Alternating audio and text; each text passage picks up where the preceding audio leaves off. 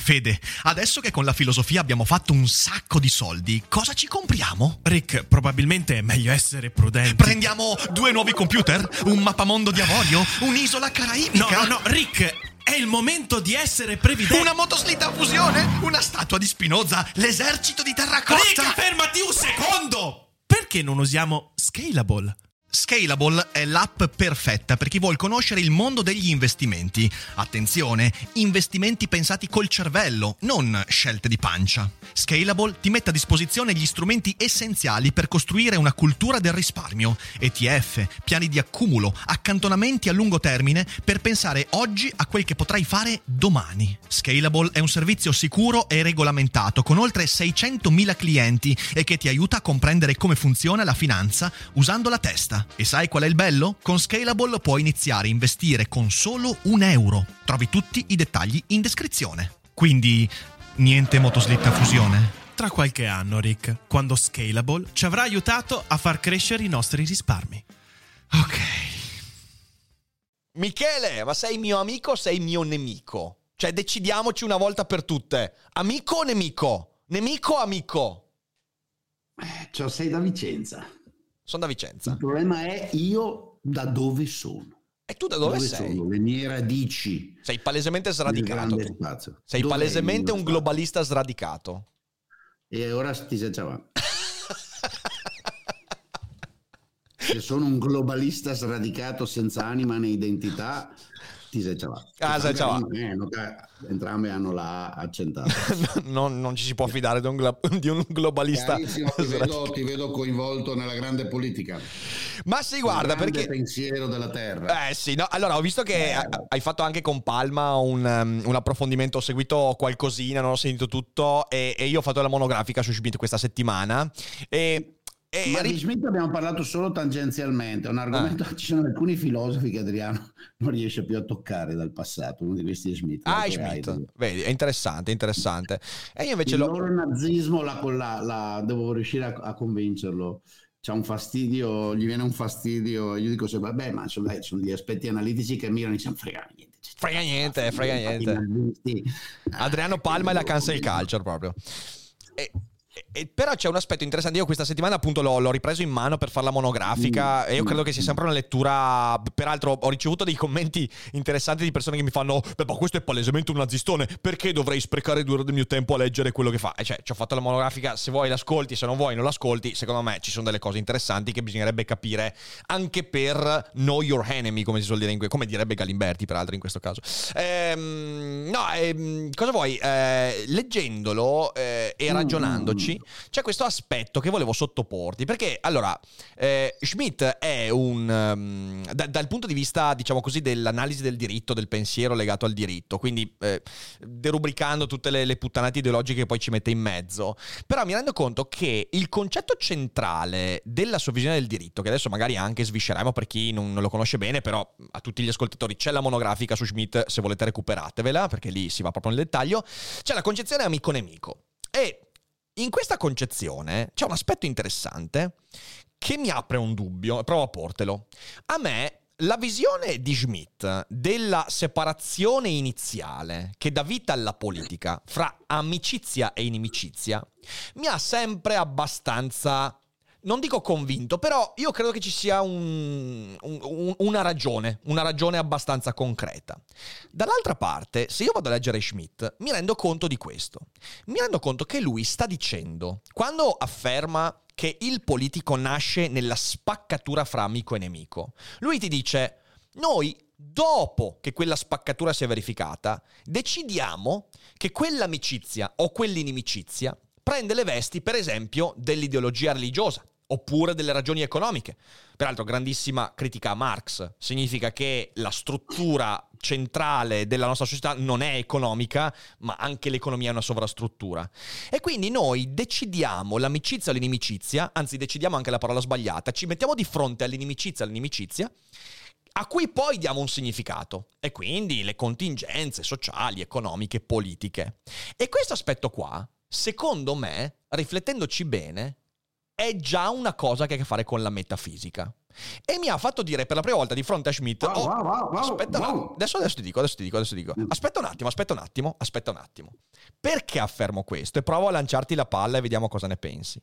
Perché Schmitt mi sta dicendo che l'atto di amicizia e inimicizia che dà vita al politico prima che alla guerra e al conflitto, di fatto è qualcosa che sta completamente nell'irrazionale, completamente in una dimensione che è pre-personale e pre-culturale. Questo è quello che io, da un'ultima lettura di Schmitt, ho tratto.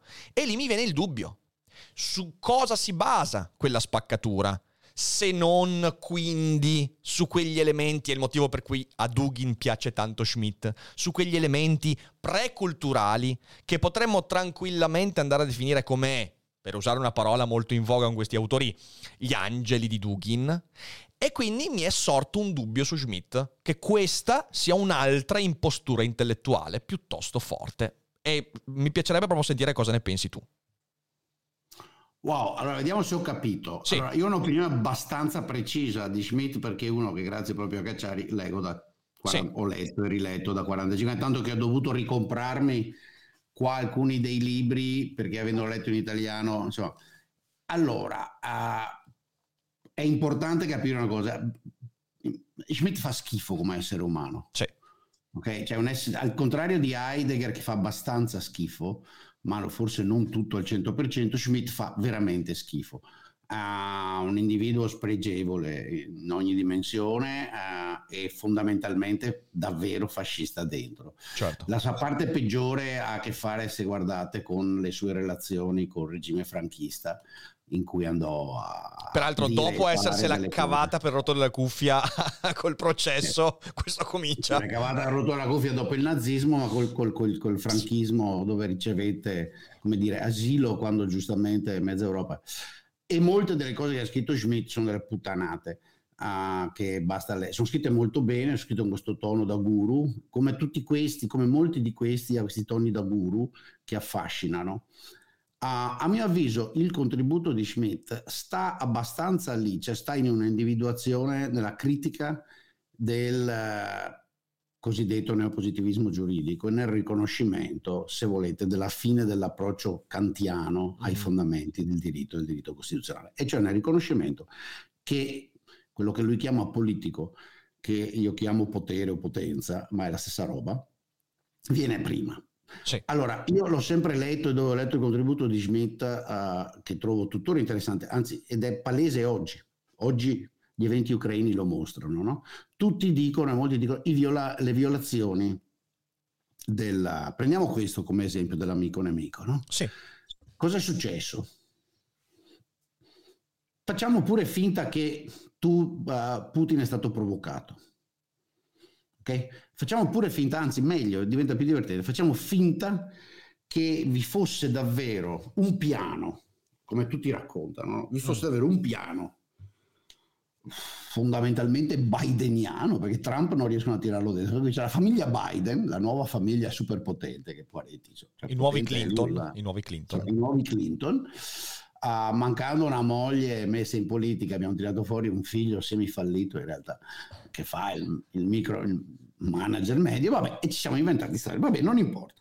C'è un gruppo di persone che in qualche maniera organizza magicamente che il popolo ucraniano si liberi dal giogo russo e elega questo qua, che ovviamente è, come dicono tutti, un drogato, tutte queste cose qua, perché è un attore, quindi in quanto attore non può... Vabbè. Eh, il punto è che lo Stato, non si sa il popolo, lo Stato, un gruppo di persone in Ucraina dice: no, io con la Russia non ci voglio stare, sono contro. Questa, notate, è una scelta politica, non c'è una scelta politica possibile dentro il contesto legislativo, giurisprudenziale, di diritto internazionale da adesso. Gente che ha scritto da qualche parte, non c'è un trattato che dica no, l'Ucraina deve sempre stare alleata della Russia, no, non c'è, quindi va bene, quindi è un atto politico. A questo atto politico risponde un altro atto puramente politico, e questo sì, è proprio autonomo, che decide amico nemico, ed è quello, chiamiamolo, di Putin o del gruppo dirigente russo, il quale dice no, questo io non lo accetto. Ora, può affermare che non gli va bene dentro l'attuale contesto uh, del diritto internazionale. Lui invece decide ed è un atto di puro atto di potenza, dice no, io vado contro il diritto internazionale. Sì. Il diritto internazionale dice che ci sono i trattati, no? le, le, le indipendenze alla, della Jugoslavia, della, dell'U, dell'Ucraina, la sua integrità territoriale, gli accordi del novantaquattro, poi quelli seguenti, Minsk uno, Minsk due, eccetera, eccetera.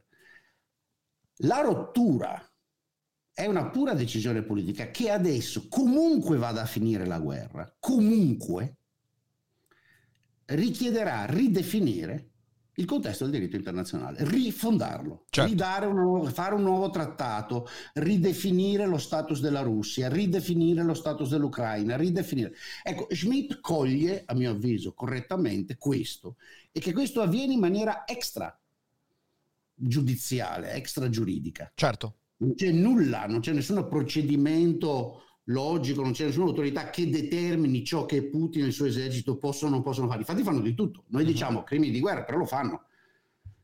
E molti infatti, e molti infatti, e questa è la cosa più interessante, molte canaglie a mio avviso in questo paese dicono non esistono quei crimini di guerra. Esatto. Io sono stato scioccato da questo, in particolare il signore che di fronte alla strage del teatro di Mariupol sono balzate sulla notizia uscita il secondo giorno del sindaco che diceva non abbiamo ancora trovato nessun morto, però stiamo scavando perché è pieno di gente, no?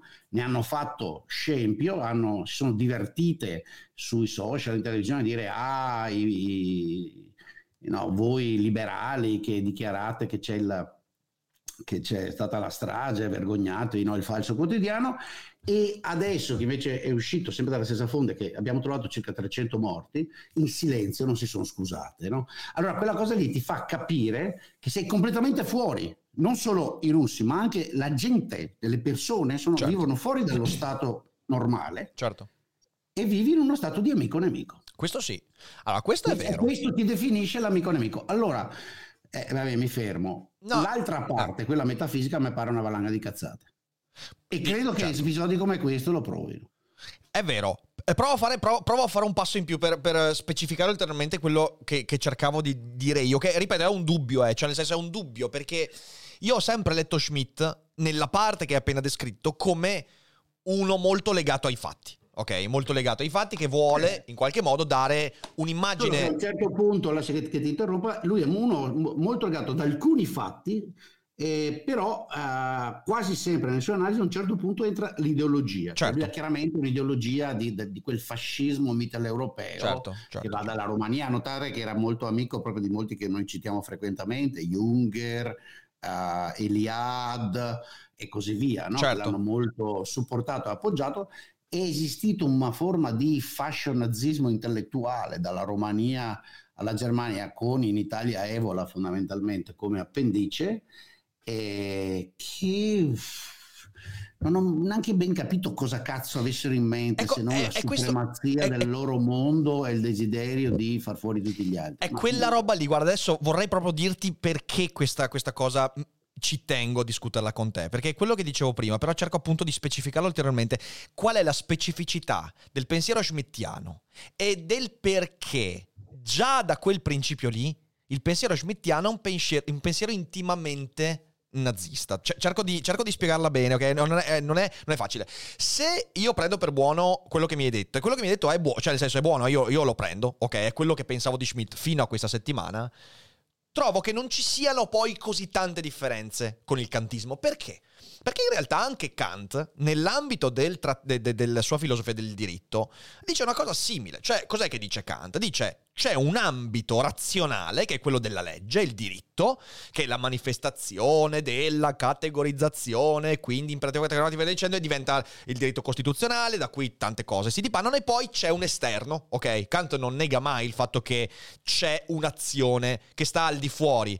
Bene, la pace perpetua lui dice chiaramente, cioè nel senso io posso ragionare solo su ciò che è all'interno della legge. Mi rendo conto del fatto che poi c'è ciò che si scatena al di fuori. Non posso darne un'immagine razionale, ma si scatena, ok? Questa lui la, la, la, è sempre molto cauto, però c'è come elemento. Ciò che differenzia, secondo me, la trattazione di Schmitt da quella kantiana è che Schmitt, quando parla della separazione amico e nemico, sta parlando di un atto originario. Cerco di essere ancora più preciso. Eh, Lui, nelle pagine della categoria del politico, ed è proprio uno dei pezzi che ho letto durante la live, dice chiaramente che la separazione nemico-nemico non ha a che fare con nessuna delle altre discipline, non ha a che fare con la sociologia, non ha a che fare con l'economia, non ha a che fare con nessuna motivazione. E in questo modo lui, in un modo un po' furbo, cerca di dirti, guarda che il politico si determina autonomamente sulla base di quella spaccatura. Se tu però vai a analizzare quella spaccatura e dici, ok, ma perché a un certo punto uno determina l'inimicizia?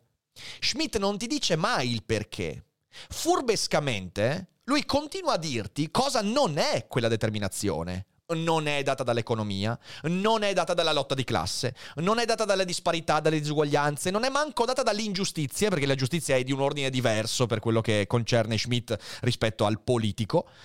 E quindi ecco perché questo concetto, secondo me, e ripeto, è un dubbio che sto cercando di, di, di sviscerare con te e su cui cercherò anche di studiare nelle prossime settimane, lì c'è, anco- c'è già intimamente un pensiero nazionalsocialista, perché è esattamente ciò che poi scatena in Heidegger tutto quel ragionamento intorno all'origine.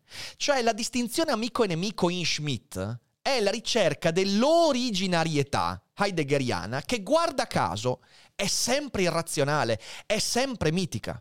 Cioè io, rileggendo Schmitt alla luce di questi ultimi anni, leggendo quelle pagine, mi sono detto, cos'è che determina l'amicizia o l'inimicizia? Se non è economia, non è disuguaglianza, non è ingiustizia, non è un torto che viene fatto, non è niente. Tutto questo, tutto questo. Sì, certo, c'è, c'è, si può, e se, forse a Schmitt non sarebbe dispiaciuto, visto che eh, introduce platealmente argomenti teologici, no? Lui stesso parla di, pol- di teologia politica sì. nei suoi lavori. Uh, allora, la, l'aspetto di Schmitt è che è uno che ha detto cose...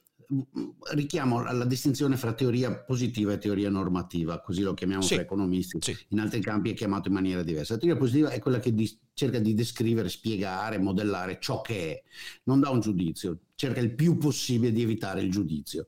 Uh, beati i fisici, no? Che il fisico dice il neutrino funziona così colà, non è che ha un'opinione il fisico se sia bravo o buono il neutrino, certo. Dice che è così perché è così, fine della storia. Quella normativa dice che eh, si vuole, eh, bisognerebbe fare così. Purtroppo nel campo delle scienze sociali la confusione è continua. Schmitt ne è un buon esempio. Uh, Schmitt ti teorizza alcune cose come dati di fatto e a mio avviso su questo tema la becca giusta, no? La becca uh-huh. giusta, su altri no. Tutte le settorie della lotta, della storia del mondo e degli stati come lotta fra i domini del mare e i domini della terra fa ridere, perché Bastanza. è platealmente falsificabile da decine di esempi, ma uh, questa qua a me sembra invece difficilmente classificabile. Dopodiché lui la usa, sia chiaro, con moltissima retorica per giustificare la dittatura, il potere, la necessità dell'uso del potere, della violenza, della definizione amico-nemico nell'hitlerismo e nelle varie dittature, il fatto che il comunismo, dove ci mettevano il comunismo tutto quello che non gli piaceva, è il nostro nemico assoluto, quindi noi dobbiamo rifondarci. Le sue teorie sulla guerra di Spagna, per quello mi danno il vomito, le scoprì tra l'altro da un parente suo, perché si sposa, va bene, importa. Ah. Uh, famiglia spagnola, sì, esiste un, un, un residuo del falangismo intellettuale legato a Schmitt okay, in Spagna okay. che mi è capitato di incrociare negli anni che ho vissuto lì, uh, associato al cognome Varela. Um, e, e tra l'altro lui teorizzava appunto che eh, la, la, la Spagna veniva rifondata dal falangismo, era iniziava la storia di Spagna e si veniva rifondata questa lotta di liberazione contro il comunismo, che era tutto, era il re, i repubblicani, tutto, era, tutto quello che non era falangismo era comunismo, e che quindi Franco per quello era stato legittimato a essere implacabile. Franco ha ucciso tanta gente, specialmente dopo la guerra. Uh, e così via. Quindi certo, Schmitt è vomitevole per questo, perché lo trovate continuamente in ogni angolo della storia a giustificare la sua scelta di campo, che è quella nazista, uh, in base a teorie che dicono eh, la mia scelta di campo è necessaria perché è così che il mondo è e deve essere. Ok? Allora, sulla questione invece però del nemico, vale a mio avviso l'interpretazione che ha dato, vale la pena leggere, anche perché lui su quello si arrese, gli stava evidentemente simpatico, poi Leo Strauss era un po' un reazionario simpatico. L'interpretazione di, di Strauss. Um, l'interpretazione di Strauss è molto semplice, dice l'uomo è cattivo, sì. Okay? Quindi la punto di partenza è del tutto obesiano, eccetera. Questa divisione cattivo-buono è una delle puttanate del filosofo che vuole a, a, assolutizzare. Uno psicologo accettabile o anche un economista ti dirà l'uomo non è né buono né cattivo, è ciò che è. Ha delle, dei desideri, ha delle ambizioni, l'ambizione e il desiderio automatico è quello di riprodursi e, e vivere bene, e a volte questo lo porta a, a essere cattivo, nel senso di la scadenza era per ieri, non ce la farai mai, fallirai miseramente. L'ansia ti consuma. Non sei all'altezza. Cerchi un aiuto? Serenis è l'occasione per fermare queste voci fuori campo e parlare con un professionista del tuo stress, delle incertezze e delle preoccupazioni. Prendersi cura della propria salute mentale è importantissimo e per questo serve il giusto interlocutore. Su Serenis puoi trovare quello giusto. Serenis è una piattaforma per il benessere mentale e una tech company che rispetta l'autonomia dei terapeuti e adotta un approccio serio ed empatico verso le tue necessità. Sei uno studente incerto, un professionista vittima di grande stress o una persona che fa fatica a costruire buone relazioni? La filosofia ti può dare un aiuto, ma Serenis è il compagno perfetto. E se usi il codice che trovi in descrizione, potrai iniziare il percorso oggi a un prezzo convenzionato.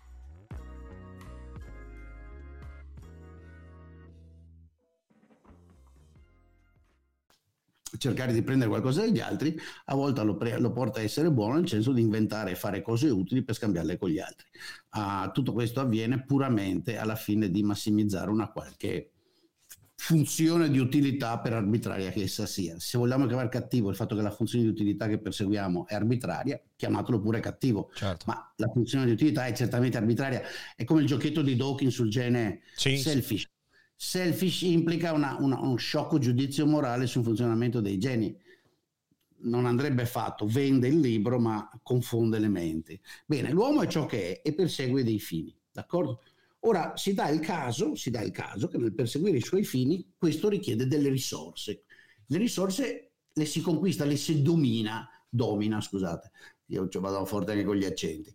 E qui c'è la nozione di dominion, no, che, che Strauss introduce. Il dominion deve essere stabilito da degli uomini, dall'uomo. Tu establi, stabilisci establish a dominion over resources, e lo fai come? E lo fai coalizzandoti con alcuni che sono i tuoi amici, di cui per qualsiasi ragione di identità fisica, di vicinanza, di comunanza, di condivisione delle donne, literally, non censuratemi, è così, ok, uh, all'origine dello Stato anche questo c'è, di condivisione di un terreno, di un linguaggio, di segni, siamo amici, siamo la nostra banda, e dall'altra parte c'è l'altra banda. E cos'è che, e questo definisce l'amico nemico, è economia, è, è l'insieme di tutto questo. E infatti di nuovo c'è questo bisogno, non so se chiamarlo metafisico, semplicistico, di dire è una cosa. E perché deve essere una cosa? Economia, politica, psicologia sono semplicemente confini del sapere, di metodi analitici definiti da noi. Nel mondo out there, uh, la banda che cerca di conquistare le donne, i romani, no? che lottano uh, con i Sabini per conquistare terreno e donne, si pongono forse se un problema biologico, sessuale, politico, economico, ciò che li spinge a fare ciò che fanno e stabilire il loro dominio? No, lo fanno. Certo, lo fanno. Basta. Quindi a mio avviso non c'è nessuna ragione di chiedersi, capisci? E quindi sa- lì, da quel punto di vista lì salta tutta la metafisica.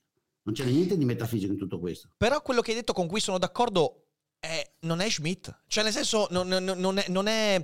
Cioè nel senso, è quello che tu trai da Schmitt, in quanto sei una persona che al conflitto cerca di dare le ragioni. Io proprio, guarda, cioè, aspetta un attimo, perché io qua, cioè, il testo di Schmitt dove cazzo l'ho messo? È quello blu, le categorie del politico. Eh, le categorie del politico, vabbè, eh, niente, purtroppo non c'ho la citazione qua perché mi sa che l'ho portato via, dannazione. A un certo punto lui dice proprio sta roba qua, lui dice, eh, e c'è nella live, eh, poi ti mando, ti mando il pezzo, lui dice... La categorizzazione amico-nemico mm. non, è, non è nessuna. Non è, tu dici è un po' di tutte queste cose qua. E lo dici da empirista economista che dice: oh ragazzi, c'è un motivo per cui ci facciamo male e ci tiriamo gli schiaffoni. Schmitt ti dice: non c'è un motivo per cui noi designiamo l'amico e il nemico. Il motivo lo mettiamo a posteriori. Cioè lui dice esattamente questo, dice: noi da un punto di vista meramente politico, ed è per questo che secondo me è furbone, lui chiama politico qualcosa che è preculturale e quindi che sconfina nella metafisica, ed è ciò che fa l'occhiolino alla teoria degli angeli di Dugin. C'è una ma separazione, ma non c'è nessuno, lascia che ti interrompo, poi ti sì. ma non c'è nessun dubbio. Il problema è che quella parte lì, se c'è bisogno, dice anche delle altre cose, dice semplicemente che non è riducibile l'analisi del politico all'analisi economica, all'analisi culturale, mm. che è una roba diversa. Ma um, voi che vada, è possibile che abbia voluto che vada in quella direzione lì? Sì. Anzi, coincide con quello che dicevo prima, l'uomo sì. ha avuto delle intuizioni analitiche eh, corrette, purtroppo le erano un po' per caso, perché erano finalizzate allo stabilire uh, come dire, delle, delle, delle conclusioni normative. Certo. Aveva desiderio, infatti non a caso parlava di teologia, della, della polit- politica sì, teologica. Sì, sì. Uh, scusatemi, vengo sempre così, come lo studiate.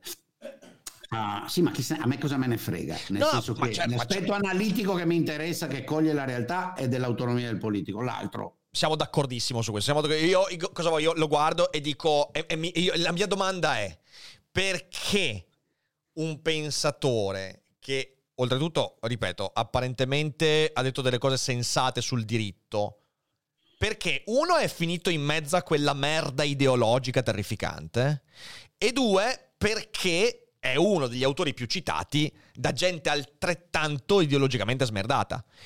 E il motivo mi pare che sia quello lì. Cioè mi pare, a distanza di anni da quando l'ho letto l'ultima volta, che in realtà la merda ideologica ci sia proprio già dal principio, capito?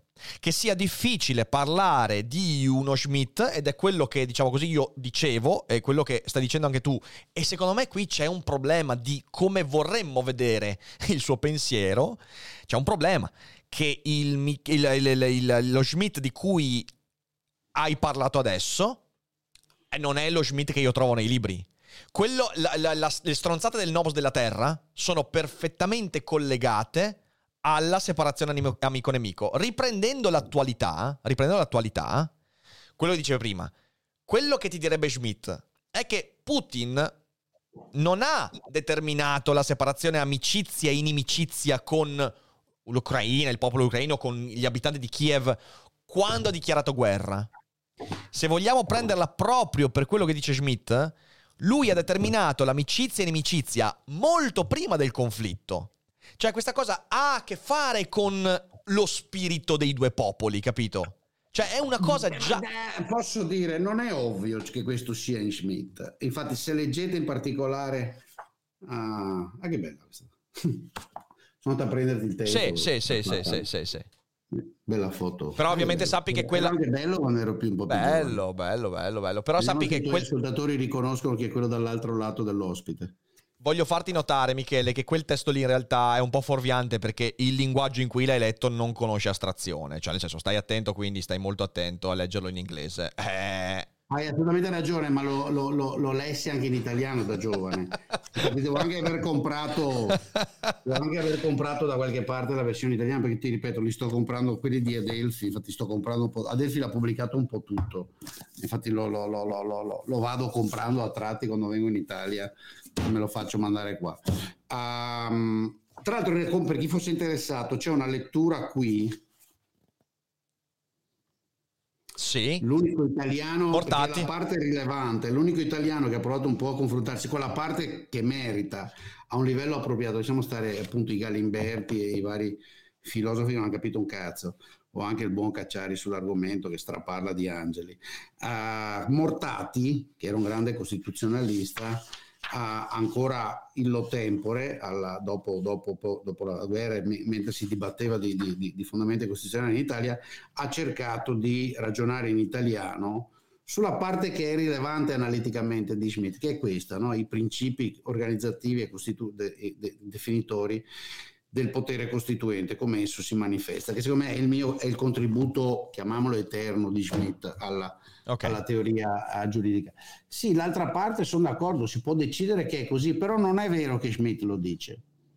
Mm. Lui dice che tutto questo su, sorge per le contingenze della storia, puoi leggerci un destino dietro, ma sai, è facile, le contingenze, il caso della storia può sempre essere letto come destino. perché sic- siccome qualcosa è e precede ciò che viene, mi, mi parlo come questi qua, precede ciò che viene e lo determina, essa potrebbe essere il tuo destino. Forse che l'essere nato a Padova, via di Giacinti cinquantasei, figlio della Luigina, eh, non è stato il mio destino. Certo che è stato il mio destino, come è stato il tuo essere nato a Schio, eh, sei nato a Schio, non so, forse a Vicenza. Tiene, tiene, tiene. Ah, Tiene, scusami, sì. Eh, capisci? Per cui sì, Schmitt ti dice il, la, la divisione eh, nemico-amico viene dalla diversità degli umani. Gli umani sono diversi e in realtà dice una roba che per gli economisti è molto ovvia. Gli umani sono diversi e concorrono su risorse scarse, suscettibili di usi alternativi. Il metodo della violenza, dell'espropriazione, del dominion è uno dei metodi, il più primordiale, il più semplice, attraverso cui uh, come dire, la nostra diversità uh, induce uh, l'appropriazione dei, dei, dei beni esistenti. Uh... Ecco, guarda, cioè nel senso, io, mh, ok, però questa è una lettura che mescola, secondo me, Schmitt e Malthus, e che io, rileggendo Schmitt, ti giuro che non sono riuscito, cioè mi sembra una razionalizzazione di una roba di Schmitt. Cioè ehm, io mi sono trovato di fronte, ripeto, eh, io non trovo dove cazzo abbia messo il libro. Eh, mi sa che è dietro la valigetta, Fede. Sì? Provi, provi a vedere, perché io, cioè nel senso, io mi sono guarda, se... de protergo ergo obbligo is the cogito ergo sum of the state, per dire. Eccolo qua. Il concept del politico. Sono andato a cercartelo un po' qua, era un po' che non lo prendevo in mano. Allora eh, adesso dovrei trovarlo, eh, mi, mi piacerebbe mandartelo poi, perché se lo, tro- se lo trovo sì, basta che me lo dici, ce l'ho qua davanti. Sì, sì, sì, eh, sto, quello sto. Che hai è una traduzione italiana di Der Begriff der Politischen. Il concetto di politico, sì, sì, esatto, esatto, esatto. Allora, eccolo, eccolo. Allora, questo, questo è uno dei pezzi. Allora, la guerra, qui già parla della guerra, ma questo discorso lo fa anche prima, proprio nella definizione politica. Della traduzione. E io, italiana. Guarda, ho a pagina centodiciannove del concetto, perché però in realtà è eh, le categorie del politico, quindi ti dico è il paragrafo numero... È il capitolo numero tre, tre. È tipo alla pagina. Comincia con The Friend Enemy Concept are to be understood. Il concetto esattamente, di esattamente. E dopo qualche, dopo cinque pagine circa, c'è un paragrafo che comincia con eh, la guerra in quanto mezzo politico estremo. The war uh, as a extreme pol- political concept. Sì, non sì. so adesso. Ok. E dice, rende manifesta la possibilità esistente alla base di ogni concezione politica di questa distinzione di amico e nemico e mantiene perciò un significato solo finché tale distinzione sussiste realmente fra gli uomini o quantomeno è realmente possibile. Invece sarebbe del tutto insensata una guerra condotta per motivi puramente religiosi, puramente morali, puramente giuridici e puramente economici. Da queste contrapposizioni specifiche di questi settori della vita umana non è possibile far discendere il raggruppamento amico-nemico e perciò neppure la guerra. Qui lui ti sta dicendo esattamente questo, ti sta dicendo che prima delle motivazioni economiche, prima delle motivazioni religiose, prima delle ideologie si costituiscono i gruppi amico e nemico. Cioè il politico è la tribalizzazione per lui. Sì. Eh, ho capito io. Ma non credo che sia mangianita di metafisico né di angelico. Sì, sì, lo dice. E nota che dopo, siccome ti ho seguito, dice anche uh, la guerra oggi non è molto probabilmente nessuna di queste cose specificatamente. Però, dice, questo punto abbastanza ovvio è frequentemente confuso col fatto che uh, motivi uh, e antitesi religiosi, morali e di altro tipo possono uh, intensificarsi fino a diventare politici e possono bring about, uh, far arrivare alla, uh, farci giungere alla decisiva costellazione, uh, conflagrazione, amico-nemico, o ben nemico ben amico. Sì, c'è, c'è la fai tornare. Si pensa alla, alla Russia esatta, eh, e l'Ucraina esattamente così. Qual è il motivo? È religioso? In parte.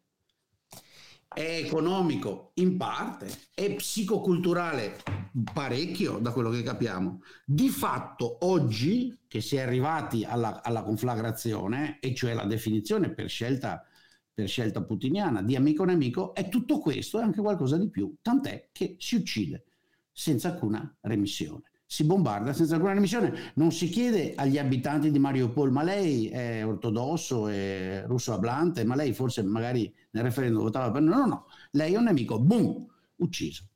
Cioè, su questo va detto, lui coglie il punto. Uh-huh. Lascia stare che lo sta cogliendo perché vuole giustificare la guerra di sterminio nazista, oppure lascia stare, per carità, per dare un giudizio sull'essere umano, l'ho iniziato all'inizio, certo, una figura porca, certo, era certo, un, certo. un essere disdicevole, cioè uno che avrebbero dovuto sparargli in testa, a mio avviso, altro che prigione.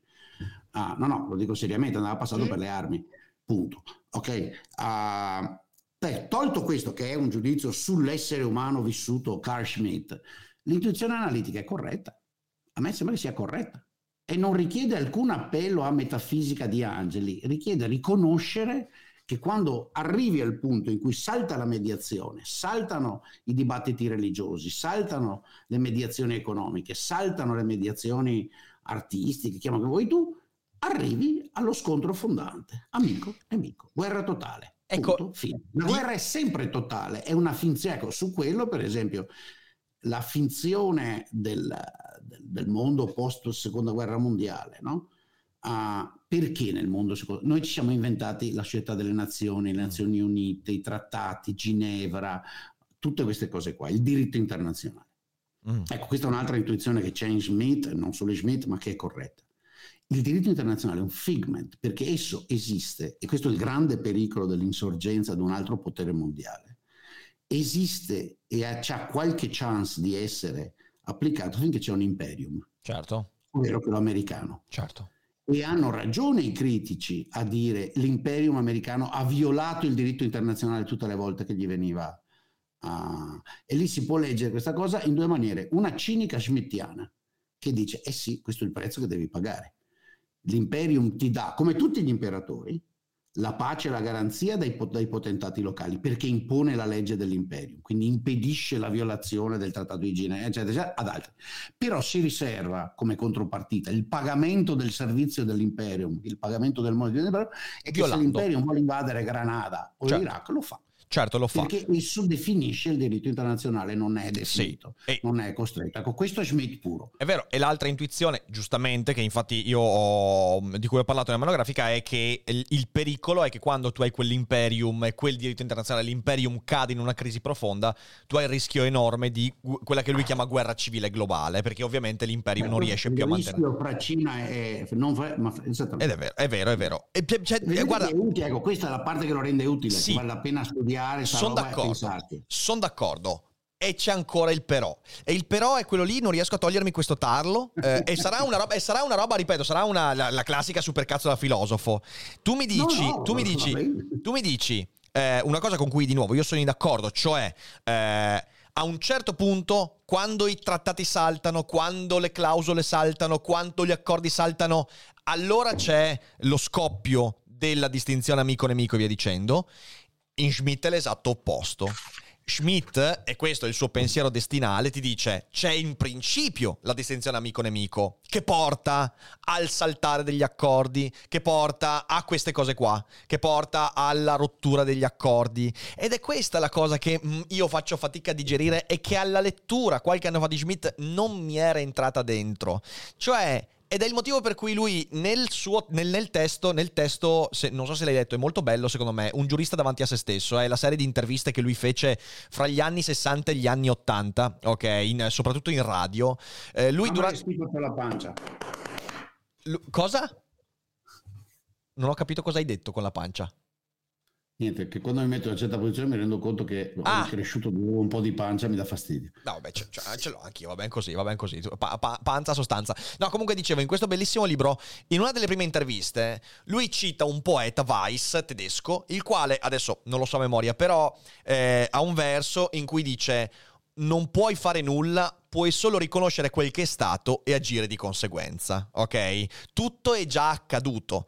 Ecco, la distinzione amico-nemico è sempre a posteriori la giustificazione per qualsiasi cosa, se non è fondata. Da questo punto di vista io do più ragione a Marx che a Schmitt, a Schmitt. Preferisco un mondo in cui il conflitto e via dicendo è sempre ascrivibile a fattori economici, ovvero razionalizzabili, le risorse maltusiane, eh, l, l, un motivo di nuovo, motivi che sono razionalizzabili, al posto di questo irrazionalismo che ti dice: quando gli accordi saltano, in fin dei conti è sempre perché in origine chi si è accordato magari non lo sapeva, ma era nemico.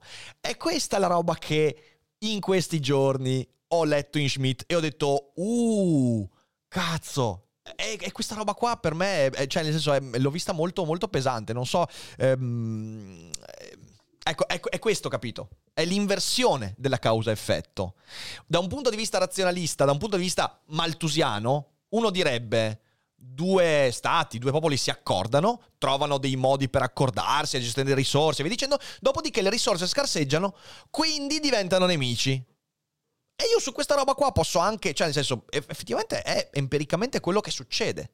Schmitt ti dice, in origine c'è la distinzione amico-nemico, che però poi si manifesta effettivamente, e noi spieghiamo, quando gli accordi saltano, e diamo una motivazione economica a quella distinzione originaria. Ed è questa la roba che... Ma, ma questa è una lettura che vuoi imporre tu, eh, perché io non è detto che sia così, che sia esattamente no, la no, lettura. Io ce l'ho vista, no, no, ma non c'è nel senso, sto dicendo che è la verità. Sì, sì, è una roba no, che io ho visto. Tu l'abbia vista, non c'è dubbio, lo, lo capisco, però allora adesso ti leggo un pezzo da un altro libro che ho cercato, La crisi della, della, della democrazia parlamentare. Sì. Uh, allora, in, allora, devi capire che l- la parte analitica interessante va a, a, uso questo, questo termine continuamente perché è un termine che mi ha convinto da quando Schumpeter lo usa anche in economia, separando l'ideo, cercando di separare l'ideologico dall'analitico. Hiring for your small business? If you're not looking for professionals on LinkedIn, you're looking in the wrong place. That's like looking for your car keys in a fish tank. LinkedIn helps you hire professionals you can't find anywhere else, even those who aren't actively searching for a new job but might be open to the perfect role. In a given month, over seventy percent of LinkedIn users don't even visit other leading job sites. So start looking in the right place. With LinkedIn, you can hire professionals like a professional. Post your free job on linkedin.com slash spoken today. Nasce all'interno di un dibattito fra eh, giuristi, fra teorici del diritto, ovvero qual è il momento fondativo, fondante della Costituzione. Sì. No? Eh, quello che ho menzionato prima, adesso non lo sto a ripetere, no? I vari Kelsen e così via, no? L'idea di una, sì.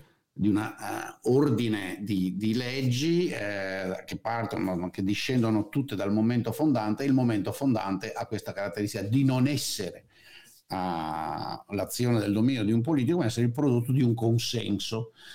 Uh, che è, è, una, è, una, è una bella costruzione, ma è purtroppo falsa. Uh, E Schmitt si concentra sul fatto che è falsa, e quindi ovviamente poi, avendo in mente da giustificare il nazismo, arriva a scrivere anche frasi molto retoriche, ma lui ti dice eh, quello che a me sembra dica eh, la parte perlomeno che io ho ritenuto e eh, portato con me come utile per capire il mondo, è che il momento fondativo è un momento di definizione fra amici e nemici che implica la guerra. È alle origini, sì, in un senso, in un senso storico, se io vado indietro nel tempo e cerco di capire da quel poco che so degli albori degli stati, ok? Mm-hmm. O delle forme di organizzazioni statali e religiose primitive di cinque, sei, chi lo sa, uh, più mila anni fa, cosa ci ritrovo? Ci ritrovo una una perimetrizzazione. Mm-hmm. E la perimetrizzazione definisce chi è dentro, chi è fuori, lo Stato e gli altri, l'amico e il nemico. Ha qualcosa di metafisico tutto questo? No, è del tutto pratico. Tant'è che la prima perimetrizzazione non è la perimetrizzazione di un grande Stato, è la perimetrizzazione di un villaggio, di un villaggio di agricoli che ergono i primi muri contro i raid di chi? Forse degli hunter-gatherers esistenti, forse di un altro villaggio più in là, meno fortunato o più violento, che preferisce fare qualche raid per portarsi via grano, donne e mucche, se ci sono le mucche, uh, che non a uh, coltivarle e allevarle. Uh, e lì si definisce l'amico e il nemico, uh, fisicamente. Ecco, nel nomos della terra, se non fosse che poi ci fa sopra, c'è questo piccolo elemento, c'è una terra, c'è un luogo dove un gruppo di umani si riunisce, si riconosce come simile, sono amici, nel momento in cui appare l'altro, l'altro è fuori, e l'altro non, non si integra ma, ma vuole prendere, o tu vuoi prendere da lui, tu vuoi prendere da lui, l'altro diventa il nemico, e questo ti definisce lo Stato, il dominio, e lì si erge colui il quale è il capo, e definisce il politico, definisce le regole. Perché buttare via questa cosa qua che non ha nulla di metafisico? No, no, ma non è, guarda, ah, che non è come strumento di analisi. Poi da lì eh, forse la, la, la parte dove l'uomo non c'è, dove Strauss invece c'è, glielo ricorda, dice guarda che l'umano fa anche altre cose. È vero, una volta stabilito il potere, la fonte del potere politico, cerca anche, perché ne capisce l'utilità, questo c'è mm. un elemento obesiano, no? Ah, che non è che debba essere il leviatano, però c'è un elemento obesiano, c'è del vantaggio per tutti nel non vivere all'interno della nostro, del nostro villaggio, nella guerra di tutti contro tutti, c'è del vantaggio per gli umani nel stabilire regole dell'intercambio di tipo giuridico, garantite però sempre da un'autorità politica. Però lui, sì, sì. per esempio, per dirti, la situazione in, uh, nella... sulla contraddizione fra parlamentarismo de- e democrazia. Cioè lui lo scrive in maniera concreta ed è una giustificazione dell'azione nazista, no?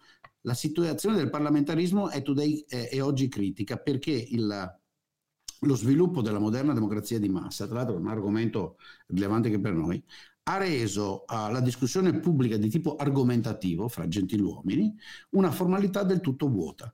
Molte norme della, della legislazione politica cont- parlamentare contemporanea, soprattutto tutte le provision, insomma le, le, le regole che concernono l'indipendenza personale dei, dei rappresentanti del popolo, dei parlamentari, e, e l'apertura del il carattere libero delle sessioni di discussione, uh, sono in realtà nient'altro che pure decorazioni, del tutto Uh, prive di utilità e perfino imbarazzanti, uh, eccetera, eccetera, eccetera. Va avanti, perché dici? Perché questo è diventato oggi il momento dello scontro. Quindi tutte queste discussioni fra gentiluomini tipiche del liberalismo oggi sono cadute, è caduto il velo, non servono più.